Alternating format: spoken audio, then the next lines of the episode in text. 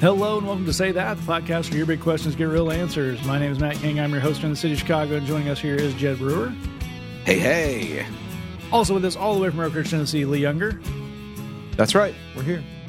That's right. We uh, when Jed starts off with a crusty reference, I'm concerned about where this is going to go, but Nowhere but down. now my favorite part of the show, we're going to talk to the audience. Uh, this is always death. so we do have a great show for you lined up. We got some more of your amazing questions, but first, speaking of showbiz veteran Herschel Krustofsky, Ooh. we must open up with a "Why are you doing this?" emergency. And uh, I, I sent around to my my co-host here a video clip earlier.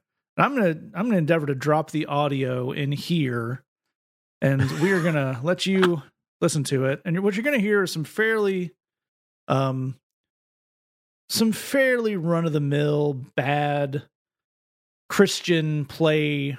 We're trying to do a rap. So we'll let you listen to that, and then we'll come back.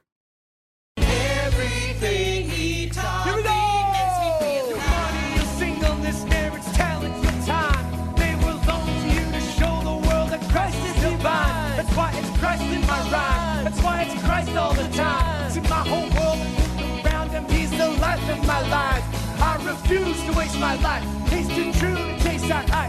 He's my gift sometimes. I'm constantly trying to be used to praise of Christ. If he's truly raised to life, then this news can change your life. By his grace, put your faith in a place that rules your day and night. Okay, so you heard that, and you, you know, that's about what you expect. Here's the thing you didn't know is that those two people were dressed as Luke Skywalker and Han Solo. Yeah. There's no reason you would know that because the lyrics make no reference to it, but you are listening to not only a bad Christian Easter play, but a fully Star Wars themed one. yep. Yep. Oh, man. Yeah, I like the idea of going back, going back and like running the show back and and re-listening to the rap, picturing the the Han Solo and the and the Luke Skywalker character. Yes, you can you can find uh, these things linked uh, t- Twitter account uh, from a, a YouTube video. Uh, video essayist uh, Jenny E. Nicholson uh, has c- compiled a few of these over the last couple months. There's a church called Church at the Rock in Winnipeg, Canada. Very much not to be confused with the Church on the Rock, which is a very different thing. Where I don't think they do any Star Wars themed um, liturgical dramas, but I could be wrong. Shows Sure. what you know. hey, I've never been there, but you know, it'd be a heck of a venue. I will read from a relevant magazine article uh, from April 26th. It says, All right, there's no easy way to say this, so let's just get to it. In the video below, referring to a video from one of these churches' uh, uh, Easter liturgical dramas, not the Star Wars one, it says, In the video below, Loki, Loki crucifies Iron Man while Chumbawamba's 1997 hit Tub Thumping plays in the background. Wow, that's quite a sentence. Yeah. Of that sentence, it left out about like four crazy things. Yeah. Yeah. One of them being Iron Man, it's not playing in the background. The Iron Man character is singing the chorus to Tub Thumping, which is preceded by the Loki character in, like, what would you guys describe these as? Like an upper level Halloween costume version of these costumes? Like, you, you didn't get it at Walmart. You had to go to the costume store for it, but it's still not good. When you, when you go to the Spirit Halloween store, they got their cheap version and their nicer version, and you got the nicer version from the Spirit Halloween store. Yeah. it's like the Loki guy has a big helmet with the horn, but everything like everything is definitely like kind of looks like pajamas on everyone. But so they're they're putting the the Iron Man character on a crossbeam to crucify him, and uh, he sings the chorus of tub thumping, as you are probably aware with the "I get knocked down, but I get up again." Get it? It's Easter, but that's preceded by the Loki character singing in a really subdued way the chorus of "It's the end of the world as we know it." Yeah. Mm. while what appears to be Thor, Black Widow, Captain America, and a, just a woman in a purple blazer and a black skirt I'm not sure who that is. Uh, look on and don't try to stop it. Good times. Well, there's there's also the uh, the Ultron bots that are holding Iron Man in place, Matt. That's so I don't what know that what is. you expect those heroes to do about it. That's that's very fair. Um, yeah. So you think, well, everybody has an idea, but I read on. This is just one of the many pop culture passion plays. I don't know if I'd use that term. Oh my gosh. Um, put together by the team at Church of the Rock, an inter- interdenominational multi-site church in Winnipeg, Canada. Most of these videos can only be streamed from the church itself around Easter Sunday. For the past few years, the church has been staging elaborate live action productions of famous movies turned into musicals with an Easter theme. In addition to the Avengers movie, Toy Story, Back to the Future, and Pirates of the Caribbean have all gotten the treatment. Most of them do seem to involve some sort of crucifixion scene, whether the victim is Doc Brown, Jack Sparrow, or Simba. What? Doc Brown. I see Doc Brown as more of a Merlin character in kind of an Arthurian way. I just don't know if that really fits into Christology. Yeah. Oh, that's, yeah, I can dig that. I think if anything, Doc Brown would be more of a Satan character if you had to cast him somewhere. Like he's it's really tempting him. I guess Doc Brown, if anything, would be kind of yeah, you know, d- no, I, I'll give you the almanac, but you mustn't use it. Yeah. Yeah. oh, I think that's a better one. Is you could do uh, maybe not an Easter person, but you could do like Genesis with Back to the Future and the almanac. I- I- what is that if not knowledge of good and evil? Oh, that's good. That's That's, that's, it. good.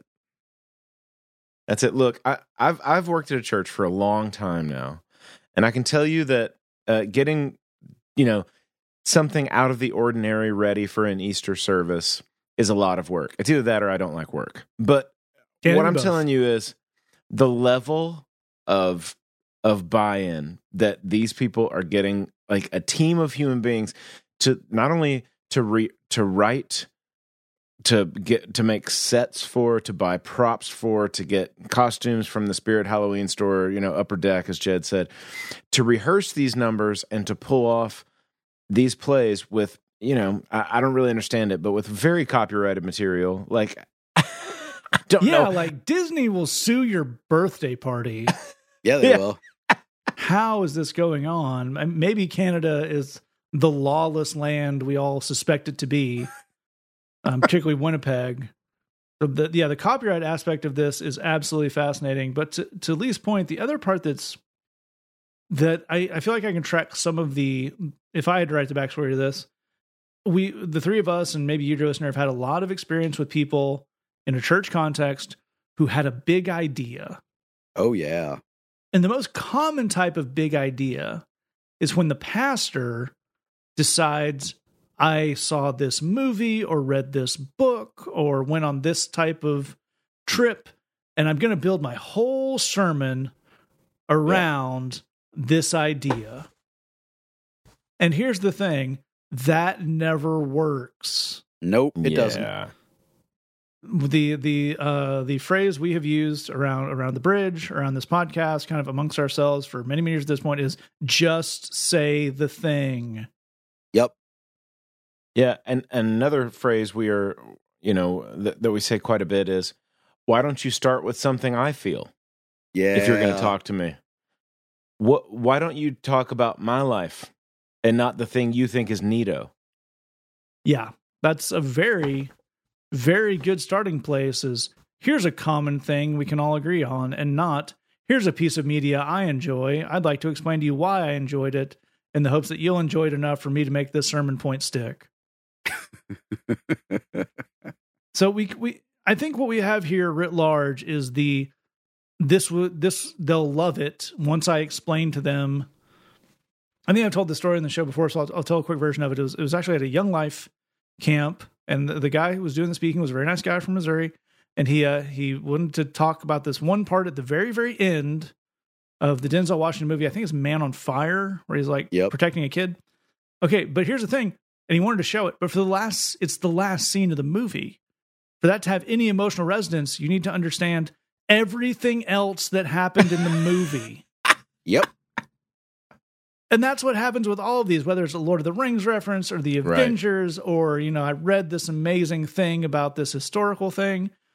The reason it hits the person telling it is because they have an interest and a background knowledge in this thing Yeah. So you get the oh well, um, in the late '60s, Stan Lee started Marvel Comics with, uh, with the Fantastic Four, and that was going to and the and all that to say, there's this one scene in Iron Man three that I think really has a lot to do with Grace or whatever. Yep. so what we have here is where like Pastor Mark Hughes is this gentleman's name who writes all these for this church, and apparently uh, has a pl- has a, a place in them. He plays the o- Obi Wan Kenobi character for some reason renamed Only One Cannoli Oh man. Oh. Oh. in the Star Wars version uh, to go along with other totally unnecessary puns. Luke Moonwalker, which I think is supposed to be funny, and Ham Ham Solo. And instead of Yoda, we've got Yoda. We've got Yoga. Here's the funny thing, though. Princess Leia is just called Princess Leia. R2D2 and C3PO are just called R2D2 and C3PO. I don't think Luke Moonwalker is going to get you out of this lawsuit, my man. but all to say, I feel like we had a thing where he thought, oh, if I the Star Wars would be a really good analogy. I, but I have to explain. You know what? I'll just make an hour musical out of it instead of explaining it, which is really the wrong direction. Yeah. Well, and to your to your earlier earlier point about preaching, you know the the point is, I have come to your service. Um, I have a difficult life with things going on. Can you help me? That's that's really the question. Can you say something that's going to bring me some comfort, some encouragement, some can you set me free in some way? Can can you help me? And what happens a lot of times is somebody's like in their head about like, but I see myself as the writer of musicals. And I think I should get Tony Awards. I'm not going to get Tony Awards, but I do have this church and somehow this unbelievable budget. I think I'll go ahead and write musicals now.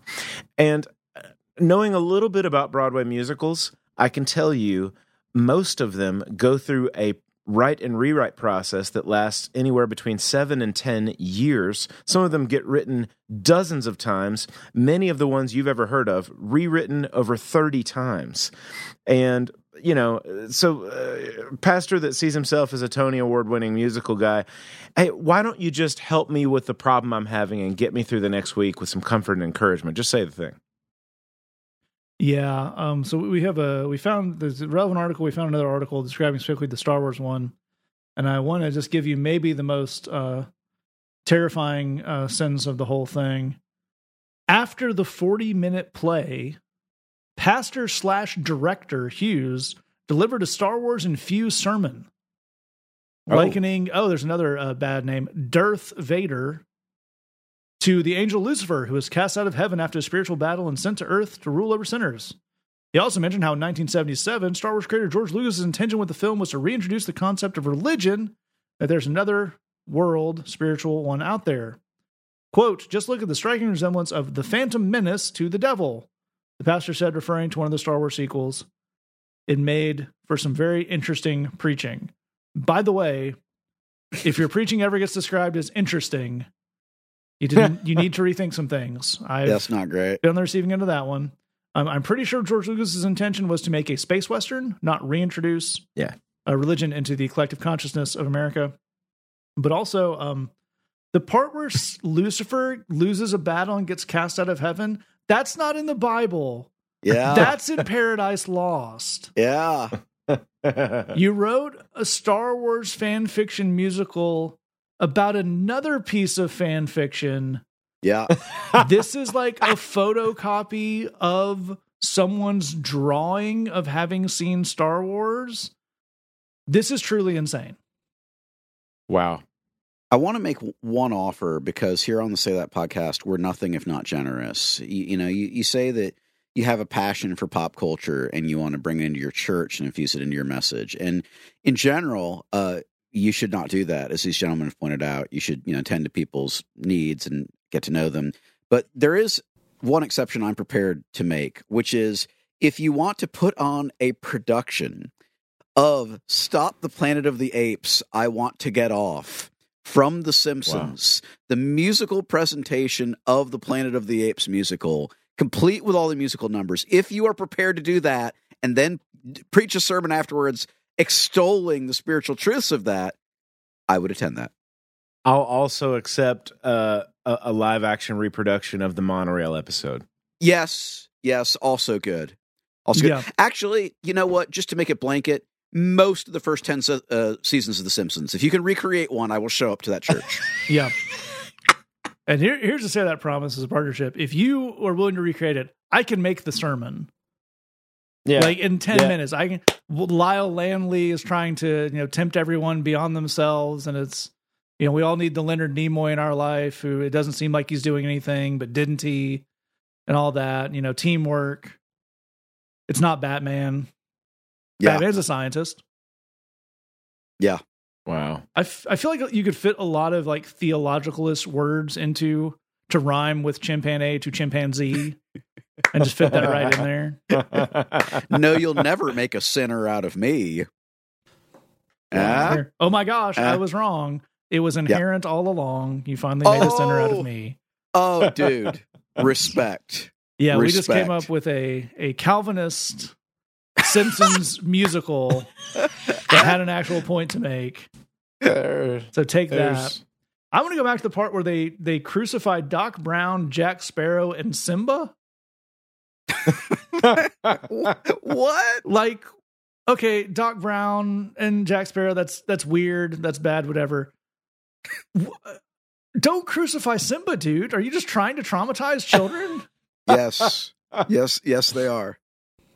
Like, wow. also, I we were talking about this for the show. Like, they described they did a Batman theme and apparently with a drivable Batmobile. So if you ever wonder where your money's going, yeah, they did. Um, but it, it ends with like Superman sw- swoops in and saves the day. Uh, Superman is literally, if you know about the history of comics, a messianic figure. He was written to like, he was written by two uh, Jewish young men in the 1930s to literally with traits of the the Messiah as they understood it, and it was social justice thing, very cool.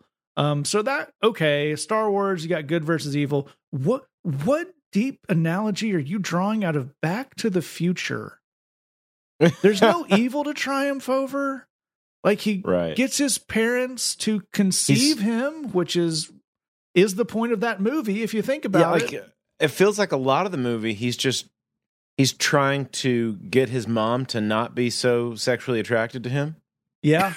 which I mean, That's like a lot of it. there are a lot of Old Testament stories where similar, you know, you can work that in, but it shouldn't be a, a musical probably. Not on Easter.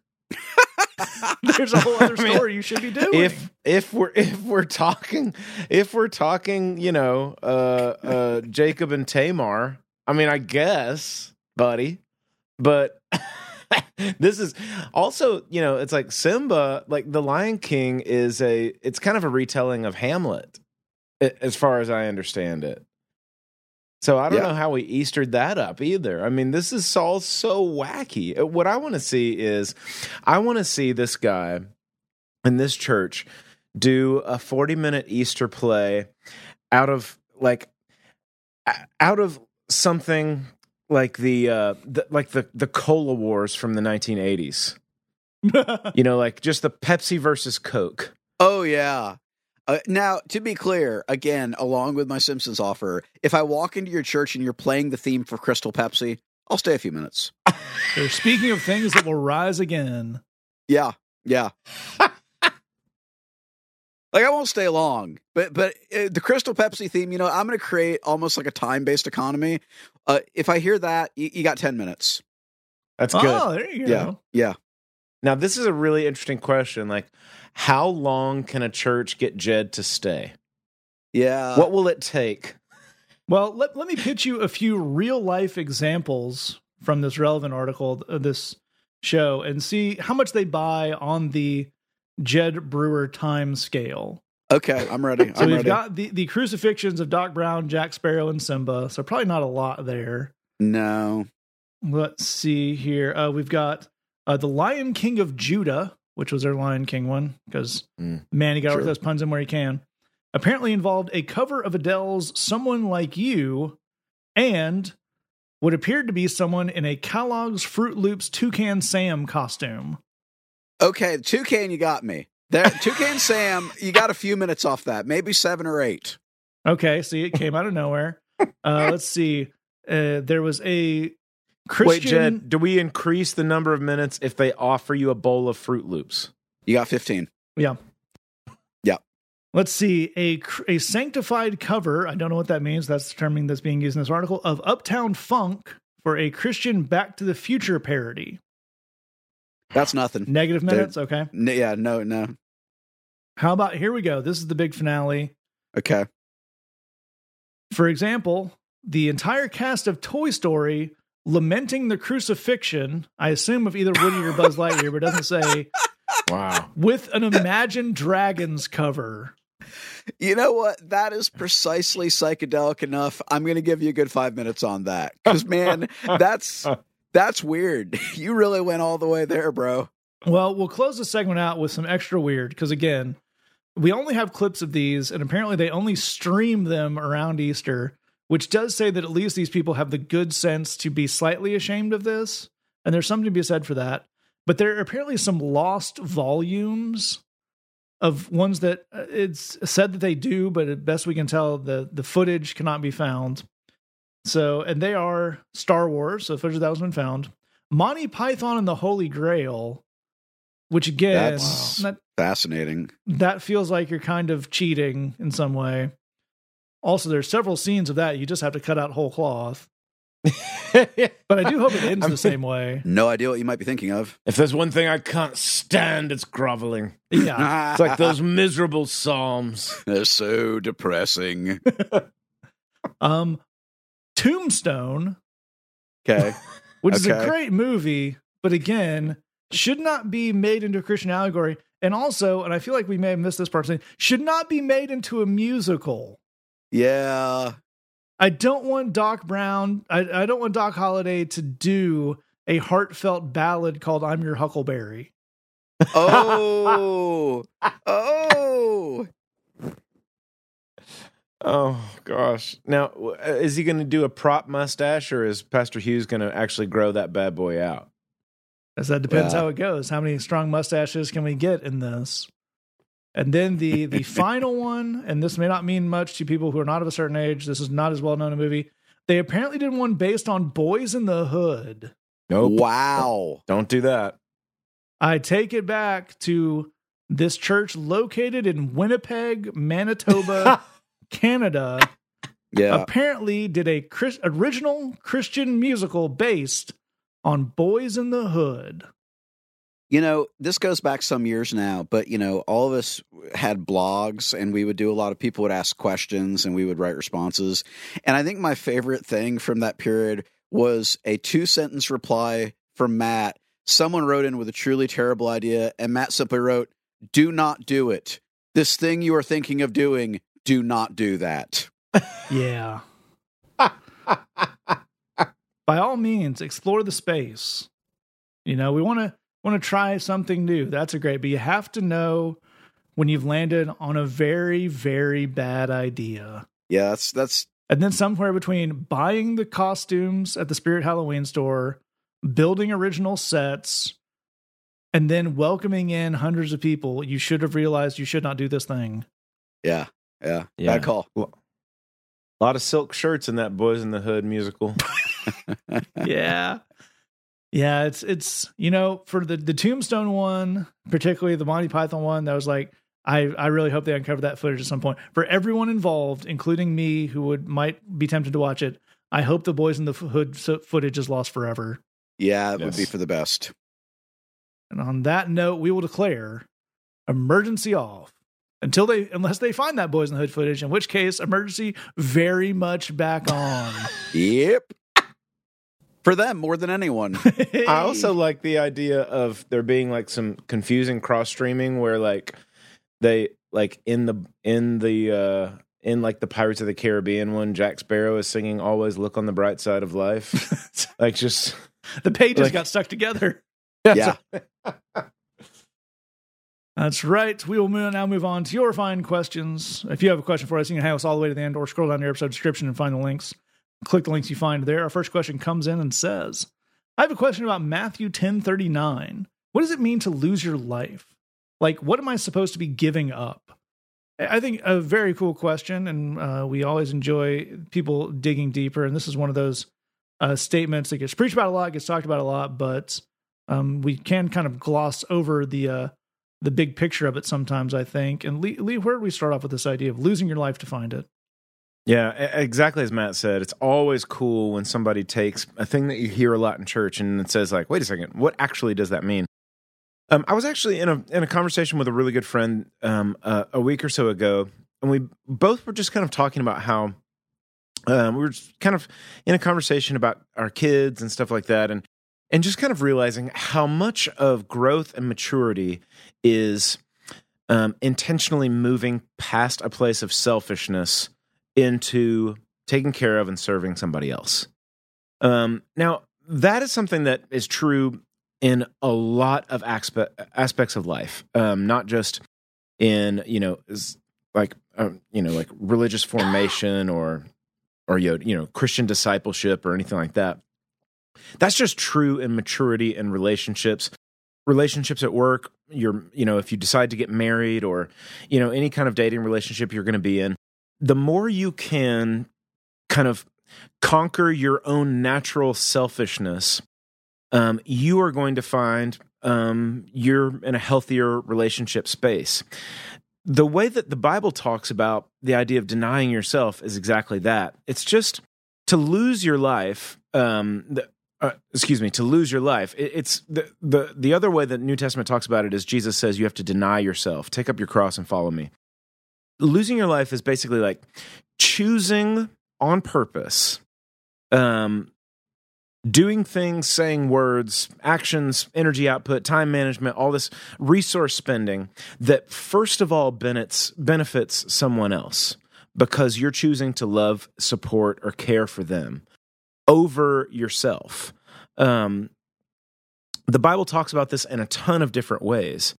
And Jesus said that when you do that, you find your life. Now, that's a very kind of Eastern way of talking. That's not really the way people in the West talk about stuff. If you if you lose your life, you find it. But if you but if you hang on to your life, you'll lose it, Jesus said. And what he's saying there is if you grow into the place in your relationships and the way you spend your time, the way you think and speak and spend resources and your energy and that kind of stuff, so that what you do, first of all, benefits someone else who is in need over yourself. You you you conquer your own kind of natural selfishness and you take care of somebody else.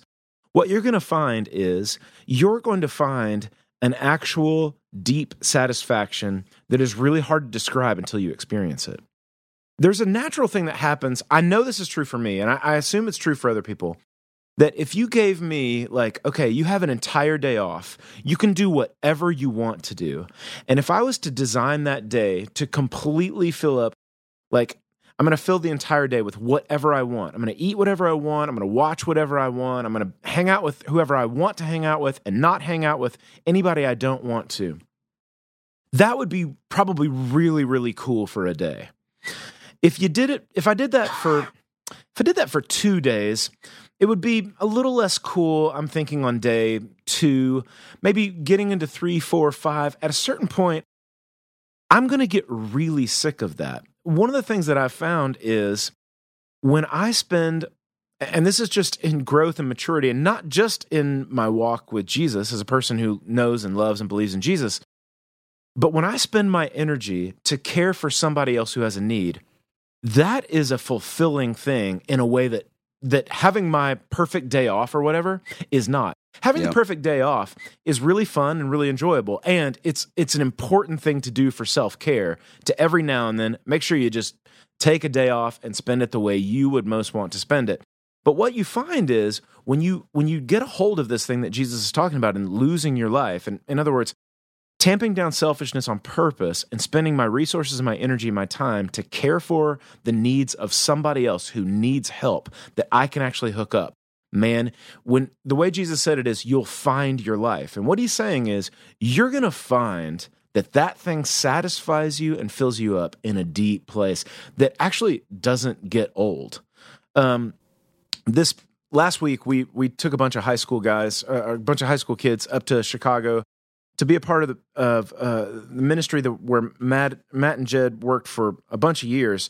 And one of the things that we did there was that we took the kids to a community garden and just had them do yard work in the ludicrously blazing sun of Chicago, Illinois, for some reason. And, you know, if you had told a couple of those kids, like, hey, the one of the most fulfilling things you're going to do this summer, and one of the things that makes you the happiest this summer is you're going to spend a really hot, sweaty morning pulling weeds in a community garden. They would be like, "What?" I would think the the coolest thing I could do this summer is to like lay around in my sweatpants and play video games. Which laying around in your sweatpants and playing video games is really fun really cool. But I guarantee you this that morning that those kids spent working in that community garden for someone else's benefit, it fulfilled them in a different way. And, and it's going to be a memory that they have for the rest of their lives in some way because it opened a new world to them, which is when I spend my energy and my resources to benefit someone else who needs my help, man, that is a different kind of life. And I found it. I found it by laying down my own kind of selfish desire to do my life any way I wanted to do it. I think it's an excellent place to start off. And Jed, where would we take it from there? And I agree with absolutely everything Lee said there. That's really well put. I would just kind of underscore a couple things. Um, regardless of your faith tradition, uh, regardless uh, certainly of your denomination, the following is a constant of the human experience. A satisfying life is an interconnected life. Mm. You will Yeah. find it extraordinarily difficult to have a satisfying life that is only about you. Uh, a, a truly self focused life is hardly ever a good one. In the vast majority of cases, a satisfying life is an interconnected life. But Jed, Howard Hughes looks so happy in that movie. You, you know, we should maybe watch that again. I, He was so happy he didn't have time to use the actual restroom. I didn't pay too much attention to that movie, but I think that's why he was doing that. Sure. But, you know, we're actually going to use kind of a, a fun example, I think, to, to demonstrate this, right? You know, so dogs, uh, domestication of dogs goes back tens of thousands of years. They have been bred since long before recorded human history to be the ideal companion for human beings, to be pure joy and loyalty and protectiveness and all of the good things. Like, you can make the argument that dogs are the very best of us. And so having a dog could be one of the coolest things in your life, like this huge source of joy and companionship. But it only works if you're prepared to care about something other than yourself. Mm. Like that that dog's prepared to get in there and dog it up and and, and really go to town. But if you're not willing to like to build a relationship with the dog, it it won't work. And so one of the the weird things that we find is that if you said, I want to live a life where I max out what is best for me, like I want to be all about my own best self interest, but in a big picture sense, you would do a lot of looking out for other people.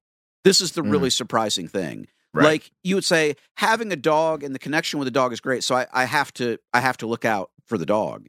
Having friends is a part of life, but friends are in many ways reciprocal relationships. You have to invest in friendships in order to have rich friendships. You have to, you have to care about other people. The, the list goes on and on. It, it applies to your family. It applies to your faith community. And again, these are the things you would land on, even if you're like, I'm only doing what's best for me, but in a big picture sense. Because part of what's so poisonous about self centeredness and about greed, because they're basically the same thing, is how counterproductive they are Mm. how much they promise things that they absolutely cannot deliver. Yeah, there there are some bad moves that we make in life that that kind of more or less give what they told us that they would. Greed is destructive, and it's not just destructive for everybody else; it's destructive for you. Self-centeredness, like true short-sighted self-centeredness, literally never works out for the person doing it. So Yeah. I would absolutely agree with Lee that Jesus is describing something beyond even a big picture self centeredness. He, he's saying that not only should you do the amount of looking out for others that will lead to you having you know a satisfying life, you will find a depth of meaning then when you're giving in a way where you're not going to get something back out of it, where you're it's you know you're not loving these people because you expect them to love you back, but you're you're uh, giving to people who can't repay you. That then there's a, a depth and a beauty and a spiritual discipline there, and something that honors God and something that gives us a way to truly give worship to the Lord. But I think it's okay to start with the idea that it's good for you to want a satisfying life, and a satisfying life is an interconnected one. A self centered life just is not going to work out. Mm. I think that's absolutely right. It's all really, really great stuff. And again, it's definitely worth, as we always talk about with these these uh, verses, when people ask about a specific verse, looking at the context, and particularly in Matthew ten, um, it's it's in an interesting place. It's not necessarily surrounded by the things you would think if you were just looking at that kind of isolated statement. It's when Jesus sends out his, his twelve disciples, and it's a lot of the context of things is none of this is going to look like you thought it would. Yeah. Um, it's the part where he talks about, "Do not suppose that I've come to bring peace to earth. I've come, I did not come to bring peace, but a sword. For I've come to turn a man against his father, a daughter against her mother, a daughter-in-law against her mother-in-law. A man's enemies will be the members of his own household." And you get fairly caught up in in the specifics on that, and that's that's. I mean, there's definitely a lot there to pick through.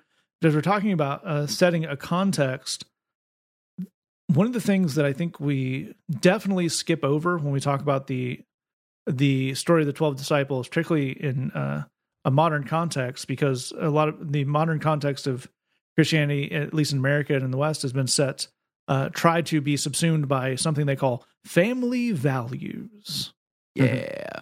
and so a very uncomfortable part about that is that being that all 12 disciples were adult men in this uh, time and place, they probably, statistically, all had families, which Jesus specifically said, leave them behind Right. and do this instead. Um, as much as that would go against even our, our current ideas of, of morals and societal norms, uh, for first century Palestine, that was a really, really big deal and a thing you certainly probably would not expect God to call you to do because so much of their worship of God and their conception of of community and God was was based in family. You know, honor your father and mother is one of the commandments. Um, I, I think a lot of what we talk about when we talk about um, lose your life, that you may find it, is exactly as these guys are talking about. Not even necessarily giving up something you're doing, but giving up ways you're willing to think about something and Mm. uh, narratives that you're trying to to get a hold of, and uh, not even bad things. I think one of the ways that this verse is really, really poorly used and weaponized against people is the idea that you should give up wanting bad things and want good things. You shouldn't want to eat chocolate cake. You should want to eat your vegetables. That's basically what this means. You, you know, you should not want to do things that are fun or exciting or slightly naughty. You should want to come to church. You know, lose your life to find it. I, it, I imagine uh, maybe the single most um, used analogy of that is uh, don't worry about the early in a, catching kickoff of the early NFL game. You should be here doing this. Um, you know, and it definitely does bear out as these guys, these guys are saying in incidents, right? In in episodes and singular singular uh, decisions you make because that's where things bear out in life. But one of the things I think we're we're definitely called to give up, and that there's a lot of freedom in giving up, is what you thought something was supposed to look like. And I think in a lot of ways, what we're doing is giving up what we thought like a Christian person would do, or what we thought a holy person would do, or what we thought the the right way or the most fulfilling thing would be. And as these guys pointed out, that often looks like uh, doing things that don't feel that glamorous or aren't that amazing or aren't that kind of high high impact in the way we thought they would. It might be, you know, talking to someone who's lonely or um, helping somebody out when you see them having a struggle or going to the community garden. And those things are all around us. And I think we find a lot more of them. We find a lot more life when we let go of what we think our life should look like and trying to fit it into a particular box. We find a lot of life along that path. Move on to our second question here. It comes in and says, I feel like decisions in my church are all made by committee, but not like a defined committee that we know who's on it, just kind of waiting for a group consensus. This seems really inefficient to me. And am, am I wrong to not like decision by committee? Is there a way I can bring this up and try to fix it? And another, another very interesting question uh, about a dynamic that we probably have all experienced on some level uh, here and there. And Lee, where do we start off? Yeah, this is a very interesting question. And the the thing is is that with the structure of a church, it completely depends.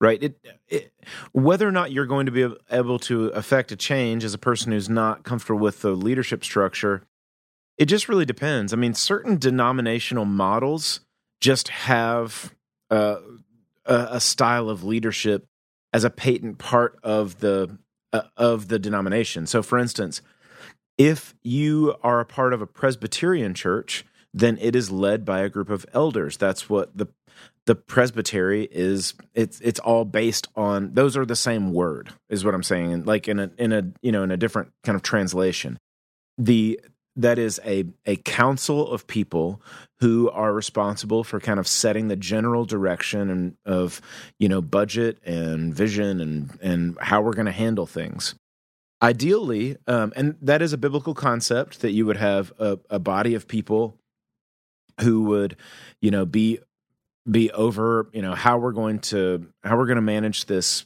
you know these resources and how we're going to take care of uh, the people that need to be taken care of how we're going to um, you know care for widows and orphans and all that stuff you c- you can see a lot of examples in the in Paul's letters and stuff like that of like there's a body of people who dis- who decide that that's modeled out kind of like in the in the Presbyterian model. You'll see other denominations where they don't have the elder board thing at all. They have a body of deacons who um, do various ministries in the church, but they have kind of a like a a, a CEO or a mayor type person that's usually they call the head pastor, and then you have the associate pastor who's under them and that person is really calling shots. In that kind of a leadership model, you're going to have um, the decision making is going to be more efficient in the sense of you got one guy calling the shots or one gal calling the shots. Um, and then in a model where you've got you know a board of people, it's going to be much different. What's interesting is in the in the modern kind of megachurch uh, movement, they're they're in a weird way even more different like a lot of times they are just kind of run by and it can be even more than one church run by like a personality um just the famous you know the famous preacher the the the members of the church that everybody knows have like super deep pockets they're invited in on those conversations and stuff like that i don't know what to tell you as far as you know, am I going to be able to get in there and suggest a different kind of leadership model? Probably not. But understand that certain denominations have the leadership model that they do because it's inherent in the denomination. Um, and some of them are just run because this person that everybody, you know, likes to follow um, started this thing and they call all the shots. What I would suggest is look for a church where the leadership structure is obvious you can tell who's a part of those decisions and conversations. And those people are people who are definitely well known for being people who know how to listen and who and, and who know how to serve people who are not interested in money or power but who are interested in actually caring for the needs of people and are good listeners i would start there by looking for a church that is plain about who is making decisions and the people that are making decisions are people who care about taking care of folks who have needs. A great place to start that off. And Jed, what would you add to that? I think it's a fine question that you've asked, and uh, certainly uh, everything Lee told you is awesome. I think kind of my big picture answer to your question, you say, "Am I? Can I bring it up and try to fix this?" It depends. Um, there's a lot of details that go into this stuff, and we don't know most of the details of your situation. So, I I don't know if you could bring it up, and I don't know if you could try and fix it. And what you've described could mean any number of things, right? You you say that you know there's kind of they wait for group consensus on everything. There are actually churches where that's an intentional strategy, where Yeah. basically we want everyone in this church to agree that this is the right way to go, and then that's the thing that we're going to do. And there there may be good and valid reasons for it. There may not be too, um, but man, it, it, it kind of all depends. Um, I think it's worth asking in terms of bringing it up and, and affecting change. Are you involved in leadership? Because if you're involved in some way in leadership where they've you know you know brought you in, invited you know given you a seat at the table, so to speak, then you know perhaps. Um, it's also worth asking are there specific decisions that you're wanting to see the church make in a more timely and intentional fashion or are you just trying to change this cultural thing? Because Mm. those are two very different things, right? Like trying to change the overall culture is going to take a long time. There's not a fast version of that.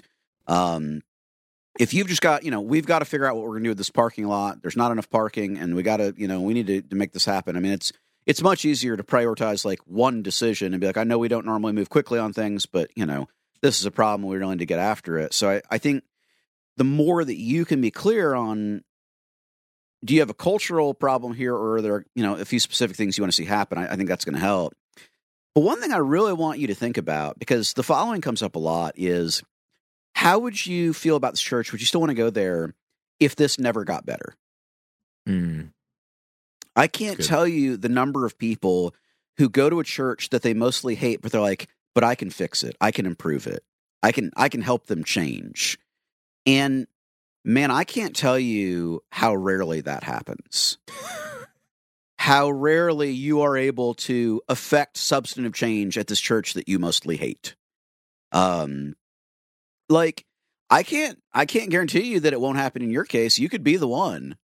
Like you could, you know, you could get involved and everything just works, and you know, just it, and you know, you redefine the culture and it's a whole thing, and and good on you if you're able to do that. But just so you know, that almost never ever happens. And Jed's been to many churches. Dude, I have been to a lot. That that is no lie. So again, eh, bear in mind the idea of I, I hate the way this church does things and it mostly makes you miserable, but I feel like maybe I should just be here and, and fix it. A lot of people feel that way. They almost never get the outcome that they're looking for. With that in mind, would you be okay with still being here if this was never going to be different than what it is? And thing number three, would you be okay with making the investment of being there for several years with a very significant chance that you would not get to see the changes that you would like to see? Like, if you got to, because most changes take real time. If it was five years from now and you had spent five years trying to help them come around and they had not, could you live with that? Because that's one of the very real costs you're looking at. And if you're like, no, I would feel like that was a wasted five years, then I really want to encourage you to think about what that means for whether or not you want to hang on here. I think that's fantastic stuff from both of these guys. Um, to that point that Jed is closing us on there, I, one other very good question I think to ask yourself is: Is this actually a problem? Yep. Like, are there things that are being missed or lost by not making decisions quickly, or are you just someone who is annoyed when people take a long time to make a decision? Yep. which is fine. That's not, you know, we all have things that annoy us, but there's a difference between this is a problem and this drives me crazy.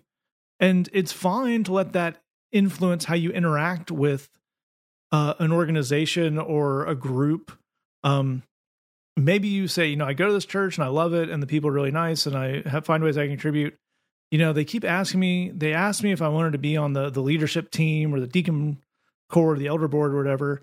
And I have seen the way that goes, and it is just, you know, I feel like it's a free for all, and I just would it would drive me nuts if we had to wait six months for anything to get done. So I don't feel like that's a good fit for me. To Jed's point Right. about you don't have to go to church, you also don't have to be involved in leadership. You don't Yeah. have to Yep. you don't have to go to that meeting. You can do the parts of this you like, and that's that's cool. Now, if you feel convicted, if you if there is a sense that this is something we need to change, then that's fine. But again, one I think important place to start is is this something that is a pro and this works in all this I think applies to all areas of life. This could be church, this could be friendship groups, this could be at work, this could be organizations you volunteer with. Is this a problem? Is this causing problems or is it just not the way I would do things? Mm. Because those are two very very different uh, diagnoses and lead to different uh, lead to different choices on your end as well they should that said we're going to move to our final question here. It comes in and says i'm going to a new church. I really like it. It's very welcoming and accepting which is different than the church i grew up in. I'm nervous to talk to my family about it. They aren't like super conservative but i'm worried that they will feel that my like me enjoying my new church is rejecting something about them. Does that make sense? How do i prepare for that conversation? And another very very cool question kind of goes along in some ways with a question we talked about in the last episode with looking for a new church kind of breaking out of the the church tradition you grew up in uh, and i really really like it and lee where do we start off This is a very cool question. It's worded very well. First of all, congratulations on finding um, a, a church that's both welcoming and accepting. Hurrah! Yeah. Somebody's doing something right. That's fantastic. I'm so happy for you off of that. And I think this is this is you. Ha- you obviously are a person with a lot of empathy, and so I, I want to laud you for that as well. It's a really cool thing, and it's and it's a, and it's an astute observation that your empathy leads you in the direction of I'm nervous about this conversation because I'm afraid that by rejecting this church, I'm going to make them feel like I'm rejecting something about them. That's a that's a really that's that's a really sharp place to be to be wondering about. I'm very sensitive to this question as well because I at age I want to say 18 had this exact conversation well a very similar conversation with my own folks. Um, I left the church that I had been raised in which sounds a lot like the one that you're um, planning on leaving. Um, it was not welcoming. It was not accepting. I felt a lot of, there were a lot of expectations, a lot of guilt and shame, a lot of really funky motivators in that environment. And um, I accepted it for most of my life. And then all of a sudden, I met some different people, and they were going to basically a little house church and um, that started meeting in a middle school. And I went there, and it was both welcoming and accepting, and it was a totally different experience. And so I went to my folks and had this conversation with them. My folks handled that conversation really, really well. I didn't know a lot about boundaries at the time, but one of the things that that I do remember about that conversation was I was not asking them if I was going if they would allow me to do that. I was saying as an 18-year-old person, I I really appreciate what you have done for us as far as getting us you know, getting us in a place where we would hear about Jesus. I am now going to choose where I go to hear about Jesus and the community that I'm going to be in. And that's kind of the thing with boundaries is if anyone's new to the show, um, when you have a boundary conver- a boundary setting conversation with someone, you are not trying to change anything about them. You are describing what you will or won't do. And there's a big difference there. So you're not trying to to change anything about your folks or anything like that, but you are saying this is what I am going to do. Now, as far as the particular tension that you're worried about raising, I the one thing that occurs to me on this is that um just remembering that when you when you think about like changing like a changing stance, you know, maybe it's going to reflect something bad or missing about them. I think it would be important in that conversation to use the kind of therapy words of I feel and I want. These kinds of words start out your sentences kind of keeping the spotlight on the fact that this decision is about you. It's not about your parents, it's not about it's not even really it's not it doesn't even really have to be about the church that you're walking away from. You found something good and positive where you feel um, excited about your faith and your walk with the Lord, that's a very positive thing. And you can keep that focus on that positivity and on yourself so that this is not a, a thing that automatically makes them feel like they are being personally rejected. Again, this is a boundary conversation. You're talking about what you will and won't do. And you can use the words like I feel and I want to talk to kind of keep the spotlight on on your feelings to kind of reduce that potential tension of them feeling personally rejected. I think it's a, a great, great place to start us off. And Jed, I, I think Lee giving us that context for the conversation he had is a very good one because every conversation you have like this will probably have its own context. So I'm 18, I still live at your house. We still all go to this church together. I still live in this town. It's very specific context to have that conversation in. Yeah. Um, there are other contexts that may require less explanation if you are Yeah. older, if you live somewhere else, if you have gone to a different church before. How do we gauge not only going into this conversation how we need to handle it, but I guess the way I would put this, how much of this conversation we need to have? It's a great question, man. You know, obviously Lee is right on with everything he told you, but let's kind of look at a context where you don't live with your parents. Maybe you're not in the same town. Maybe you live somewhere else. And and there, my question for you to think about, and there, there's not one right answer to it. I do want you to think about it. Is why do you need to talk to your family about this at all? Right. And the reason why I want to encourage you to, to think about that is to understand you don't owe other people an explanation for what you do. You don't owe other people a justification for what you do. Amen.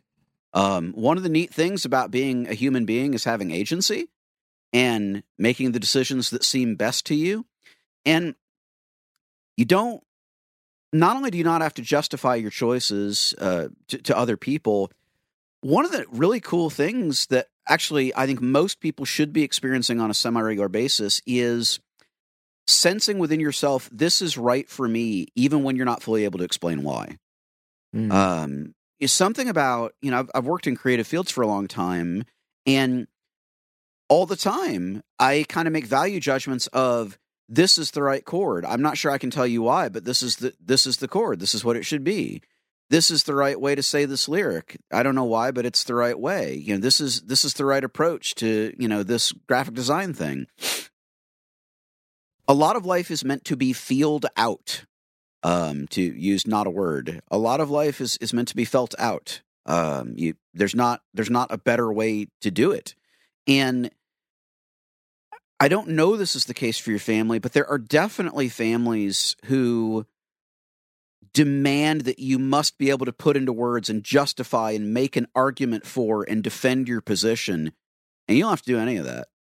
You don't have to do it for them. That's right. You don't have to do it for yourself either. You're you're allowed to just be like, no, I dig that. I'm not sure why, but I dig it, so I'm going to do that.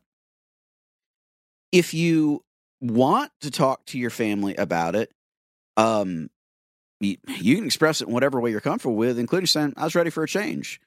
Um, that's literally as good of an explanation as any other particularly in the context of a relationship where you you don't owe people an explanation the one other thing that i would add for for you to think about is that it is an unreasonable expectation for anyone to have you have for you in basically any arena of life that what you've always done is what you should always do Yeah. that is not a reasonable expectation. Um, there's from a Christian worldview, there's basically one relationship in your life, and that is the relationship of marriage, where you are pledging we're going to always be together no matter what. But here's the kicker: we're going to work all day, every day to make that possible and to make that be a thing that that can exist. The rest of life, man, including relationships, including what you do and where you go and blah blah blah, it's all in a state of flux. The the idea that what you've always done is what you should always do is not realistic. That's not the way that human beings live their lives and mostly it's driven by other people's insecurity because they feel like, well, but to change anything is a criticism, and therefore you're saying what I do is bad. No, I'm just saying life is change. Nothing nothing stays the same forever. Nothing is supposed to stay the same forever. That's that's not how life on this planet works. So this is one of those moments where you know like the, the fake apology is always hey if you chose to be offended by my words well, I'm sorry you chose to feel that way. um, that, that that's the fake apology that you should never give anyone on anything. But there's a weird element here of like, dude, if you make a change just because you want to and it's good for you, and other people choose to read that as a negative commentary on what they do, that is on them. That's that's not unless you've gone to them and you said, I'm choosing my new church because yours sucks. So every time I go to church on Sunday morning, I hope you think about how much I hate you and I'm looking down on you. Unless you've communicated that message, if they choose to take it in a negative light, that's on them. You don't have to justify the things that bring you joy. That's right. That's absolutely right. And it is worth saying that even if the reason you were going to the new church is because you think the church that they go to sucks, you're not under any compulsion to say that. Yep. Um, I think particularly for people who are maybe a little early in the boundaries journey, and I think this happens a lot with their with their with people who are doing this with their families. There's this idea of defaulting to over explaining yes, yes, yes. to saying like I'm, I'm I really need to make my case and I need to make them see what this is and uh, oftentimes that comes from a very good place you know you know you never felt like you could speak up for yourself uh, growing up, and part of this journey to health is I can speak up for myself. And that's definitely true, and that's something we definitely want for you. But there's definitely a time and a place. Um, a lot of times there are sometimes there are difficult conversations that we have to have 100% of. Um, oftentimes that's with you know a really close family member, you might be a parent, or with your your spouse or marriage partner, and there's an idea of uh, letting any of this conversation go unsaid is going to cause problems down the line. That is not the case in every conversation with every person. Mm. Um, if let's say you're in a new town, you you know you moved, maybe you went to maybe you went off to college, maybe you got a new job somewhere, going to a different church, and your parents are definitely church people, so they talk and say, "Well, have you found a church yet?" You can definitely give them the whole hog and say, "Yep, I did," and it doesn't have any of the stuff I hated about your crappy church, and that's the best part about it. Um, that would all be true, and you you might even be right to say it if you went to a church, if you were forced to go to a church at some point that you felt really um, had a negative impact on you. But maybe the easier place to start is, yeah, we did. We really like it. End of conversation. Let's move on to the next thing. You know, maybe they dig in and say, "Oh, well, you know, is it a, a UMC church or an SBC church?" Like, "Oh no, it's it's this. We we found one that's close to our house, or the people are nice, or a friend invited us. Whatever it is, we found a church. We really like it. You're not under any. Uh, there, there's no moral or strategic value to just giving a bunch of extra details to uh, stir into a a confrontation that nobody wants to have. Now, it is worth as you go into that uh, thinking through what will happen if they say, "Well, it's you you've rejected all of our teachings, and you, therefore you are a wicked child who is da da da." Uh, by the way, uh, say that top tip. A great thing to happen then is to hang up the phone. Yep. Yeah. Don't actually have to counterpoint. Don't have to dig in and say, "Oh, well, that's we're not doing that." Bye. Um, but and unfortunately, some conversations do go the way. Some people are just so dug into the thing, but there's nothing wrong with trying to go for the easy route on round one. That's not emotionally Right. unhealthy. That's not uh, denial. That's not not engaging with the the whatever. It's fine to say this is all the information they need. This is any more information. This might be uh, changing something. They're not. They don't have any control over where to go to church. So I'm going to tell them. Yep, found one. It's great. I like it. Don't have to get into what I like about it. Don't have to get into what I didn't like about theirs again, if they pick that fight, you may be ready to have it, but you don't have to pick it for them. That's actually not part of healthy boundaries is drawing a boundary at every step you can. Boundaries are often about drawing boundaries where you have to to Mm. maintain uh, some safety and some uh, health for yourself. And that is a very, very good thing, obviously. All right, if you have a question for us, say that podcast at gmail.com, thebridgechicago.tumblr.com slash ask. If you want to keep that entirely anonymous. Taylor, the song this week. This is a bit of a throwback from our friends Brian and Clark in Southern Ooh. Harmonic. Nice. Their version of Come Thou Fount with a special verse that you probably don't hear if you didn't go to an extremely Southern church growing up. Great one. Say that. Thanks for listening. Just remember, we love you. God loves you. There's nothing you can do about it. Come thou fount of